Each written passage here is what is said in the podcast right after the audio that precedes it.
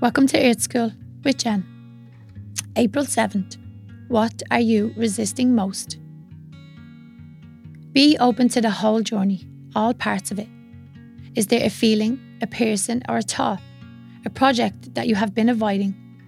Is there some part of your life that you're refusing to deal with or open up to? Is there something you're resisting, something that makes you stubbornly say no? Ignore the voice that says, This is how I decide it will be. So I will close off to that part. I will not consider it. Because that is the voice of resistance. Be open to everything.